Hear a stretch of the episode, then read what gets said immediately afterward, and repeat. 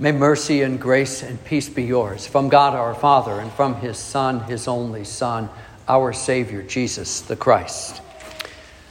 Some of you know this and some of you don't. I have three brothers, one older and two younger. Two sets of bunk beds meant that all four of us shared a bedroom in the parsonage in Nebraska in the 1960s. But when we moved to Michigan in 68, Dan and I shared a bedroom, and Tim and John had their own room. We were partners in crime and mischief, but we had some issues in our growing up years. There were even some fights, and only a few were physical. But now we get along just fine. Uh, our brocation back in 2007 was positive and significant, and so was our Route 66 adventure back in 2021. I don't know if or how many brothers you have. I don't know the dynamics of those relationships.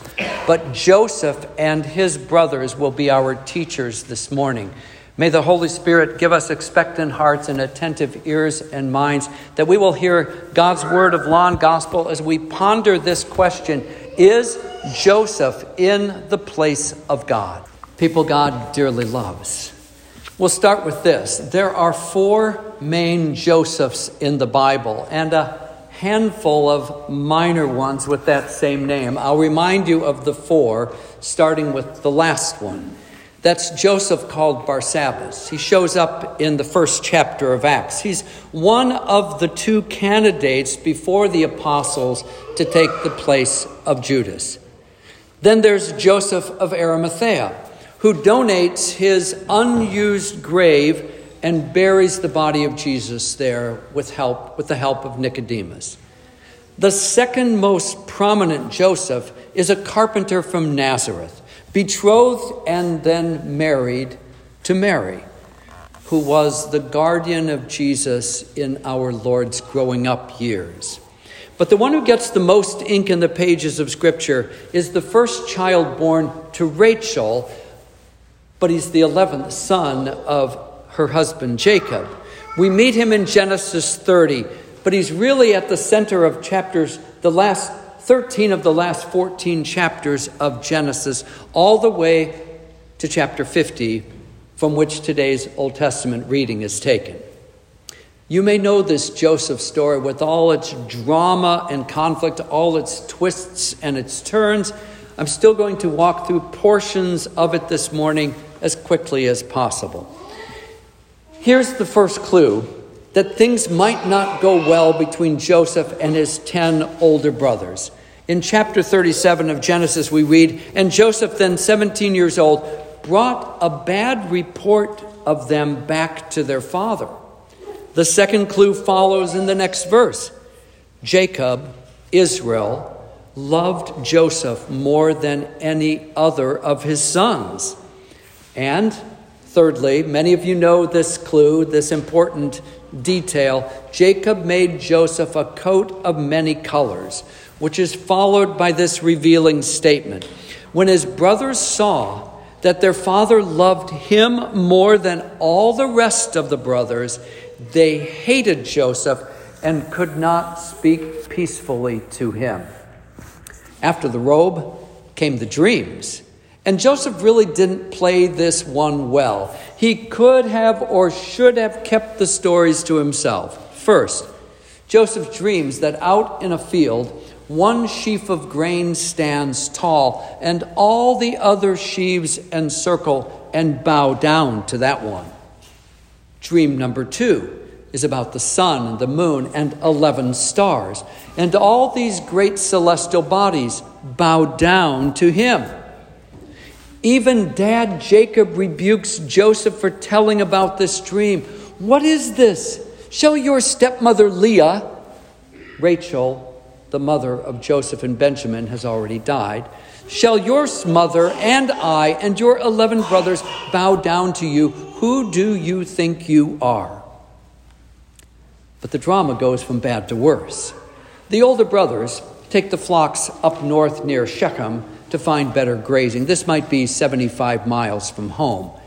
But when Jacob sends Joseph up there to check on his brothers and on the animals, Joe learns that they've relocated to Dothan, another 10, maybe 15 miles. So Joseph trudges off in that direction, and the brothers see him before he sees them. A robe of many colors is hard to hide. They conspire, they plot. We'll teach that favorite son a lesson. We'll get our revenge on this dreamer. Let's kill him. We'll throw his body in one of the empty cisterns. Then we'll tell the old man that a wild animal attacked Joseph so much for his fantastic dreams. But Reuben, who is the oldest, calms them down and suggests a different strategy. Let's not kill Joseph. Let's just grab him and throw him in the pit, and that should teach him a lesson. What Reuben doesn't tell them is that he plans to sneak back later to rescue his brother and to take him home. So the other nine brothers agree. They greet Joseph, then strip off his colorful garb, throw him in the dry cistern, and sit down to have lunch. Now, the Bible actually tells us that, which I think is a minor but a cruel aspect of this story. They sat down to have lunch while they're eating a caravan of traders comes over the hill. They're from the east side of the Jordan River. They're heading down to Egypt with their merchandise and very likely with some slaves. Now it's Judah who comes up with a new plan. Hey guys, Joseph is our own flesh and blood, so let's not kill him. Let's sell him into slavery instead. He'll be gone and we'll never see him again. The others agree. They pull Joseph out of the pit. Maybe he smiles at first, but then he realizes what's happening. 20 shekels of silver are exchanged.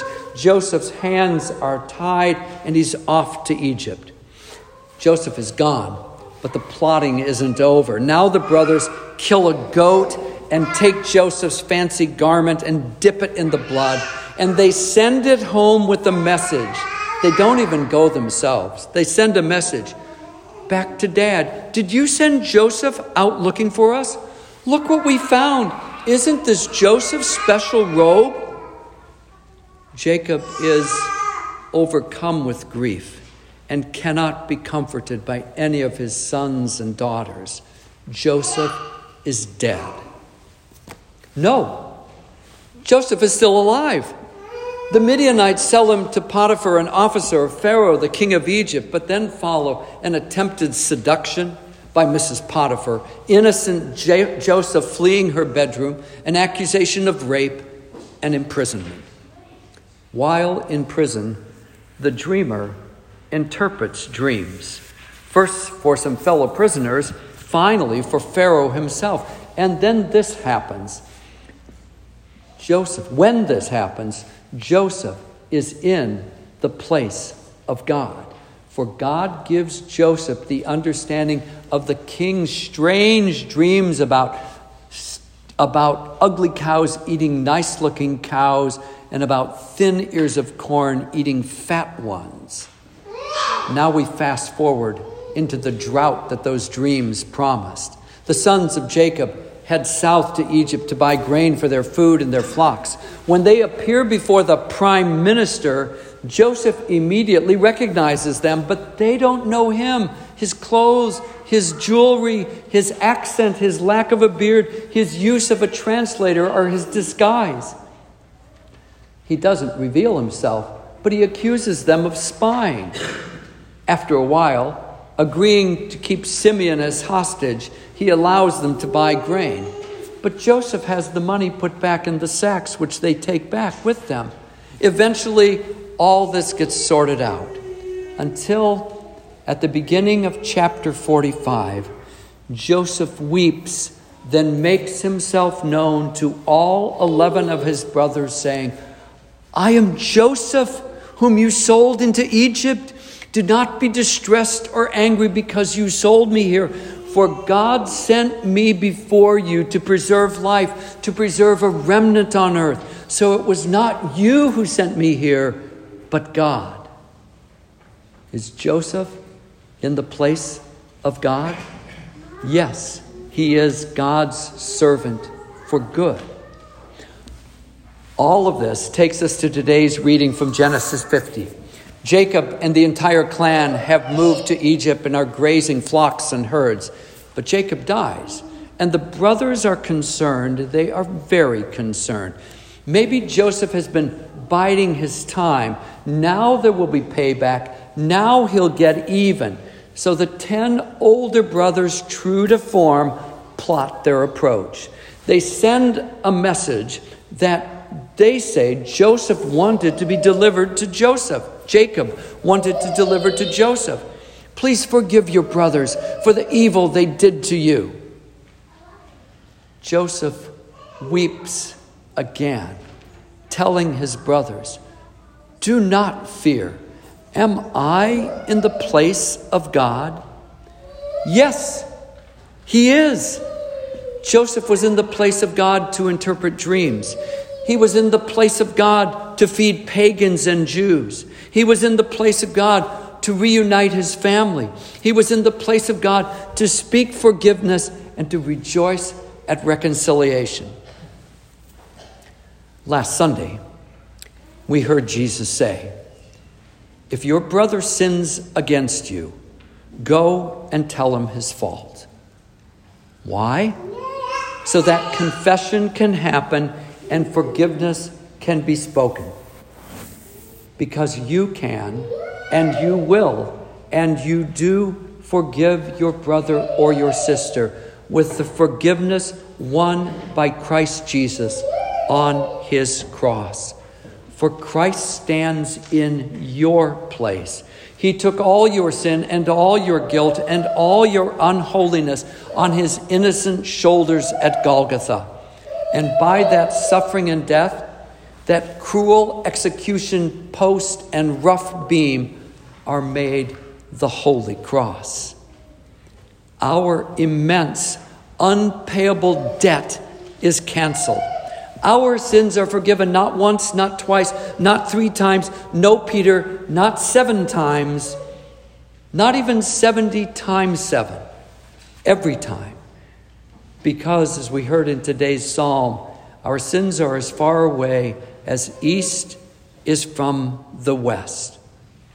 Now, after the strange surprises in Joseph's story and the strong and certain surprise of the cross, comes one more surprise a wonderful surprise, a biblical surprise, and a Lutheran surprise. Your pastor stands in the place of God, given the high honor and the holy responsibility to speak and to act with the authority of Jesus, delivering his mercy and his grace to you, his full and free forgiveness in holy absolution at that baptismal font from this pulpit and from this altar in the place of God for you. In the name of the Father and of the Son and of the Holy Spirit.